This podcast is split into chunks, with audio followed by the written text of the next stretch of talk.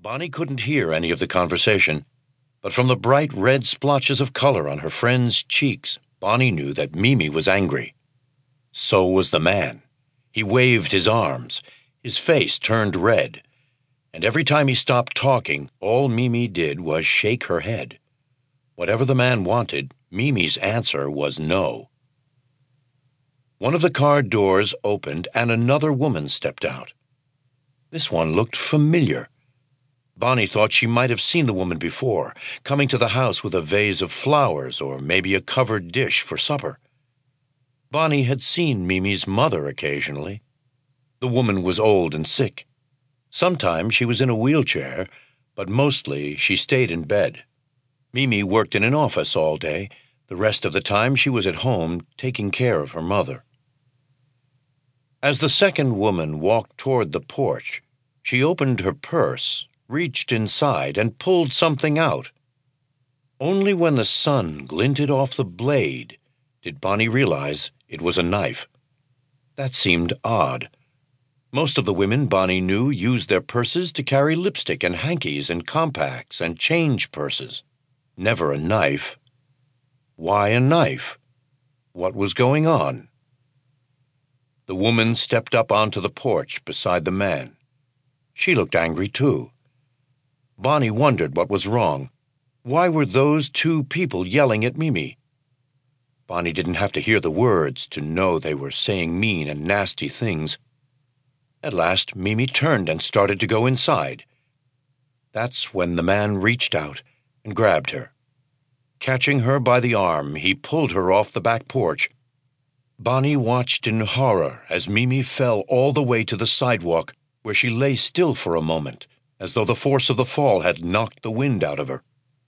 Bonnie knew how that felt. The same thing had happened to her once when she had fallen out of the apple tree. Then, instead of helping Mimi up, the man dropped on top of her with his knee in her stomach. There was a brief struggle. The man seemed to be hitting her. The woman was standing in the way, so Bonnie couldn't see everything that happened. She wanted to scream out at him, Stop! Stop! You're hurting her! But her voice froze in her throat. The words wouldn't come. At last, the woman reached down and helped the man up. The two of them stood there for a moment, looking down at Mimi. Even from where she was standing, Bonnie could see that the man's hands were bloody. So was his shirt. After a moment, the man and woman hurried into the house, closing the door behind them and leaving Mimi lying on the sidewalk. For a time, Bonnie didn't move. She didn't know what to do. She might have run upstairs and told her landlady, but Mrs. Ritter was a cranky old woman. Mamma had made it clear that she didn't like children and that Bonnie was never, under any circumstances, to go upstairs and bother her. But still, Bonnie couldn't just stand there and do nothing. At last, she jumped down from the chair, ran up the stairs, and hurried out the door. If the afternoon sun was warm on her body, Bonnie didn't feel it. She raced across their driveway and the narrow strip of grass that separated her backyard from Mimi's.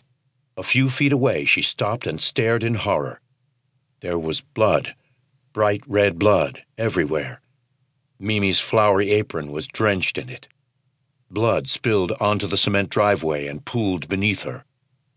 The handle of a kitchen knife that looked just like Mamma's stuck out of her stomach. Mimi, Bonnie gasped when she was finally able to speak. Are you okay? Slowly, Mimi turned her head and looked at Bonnie.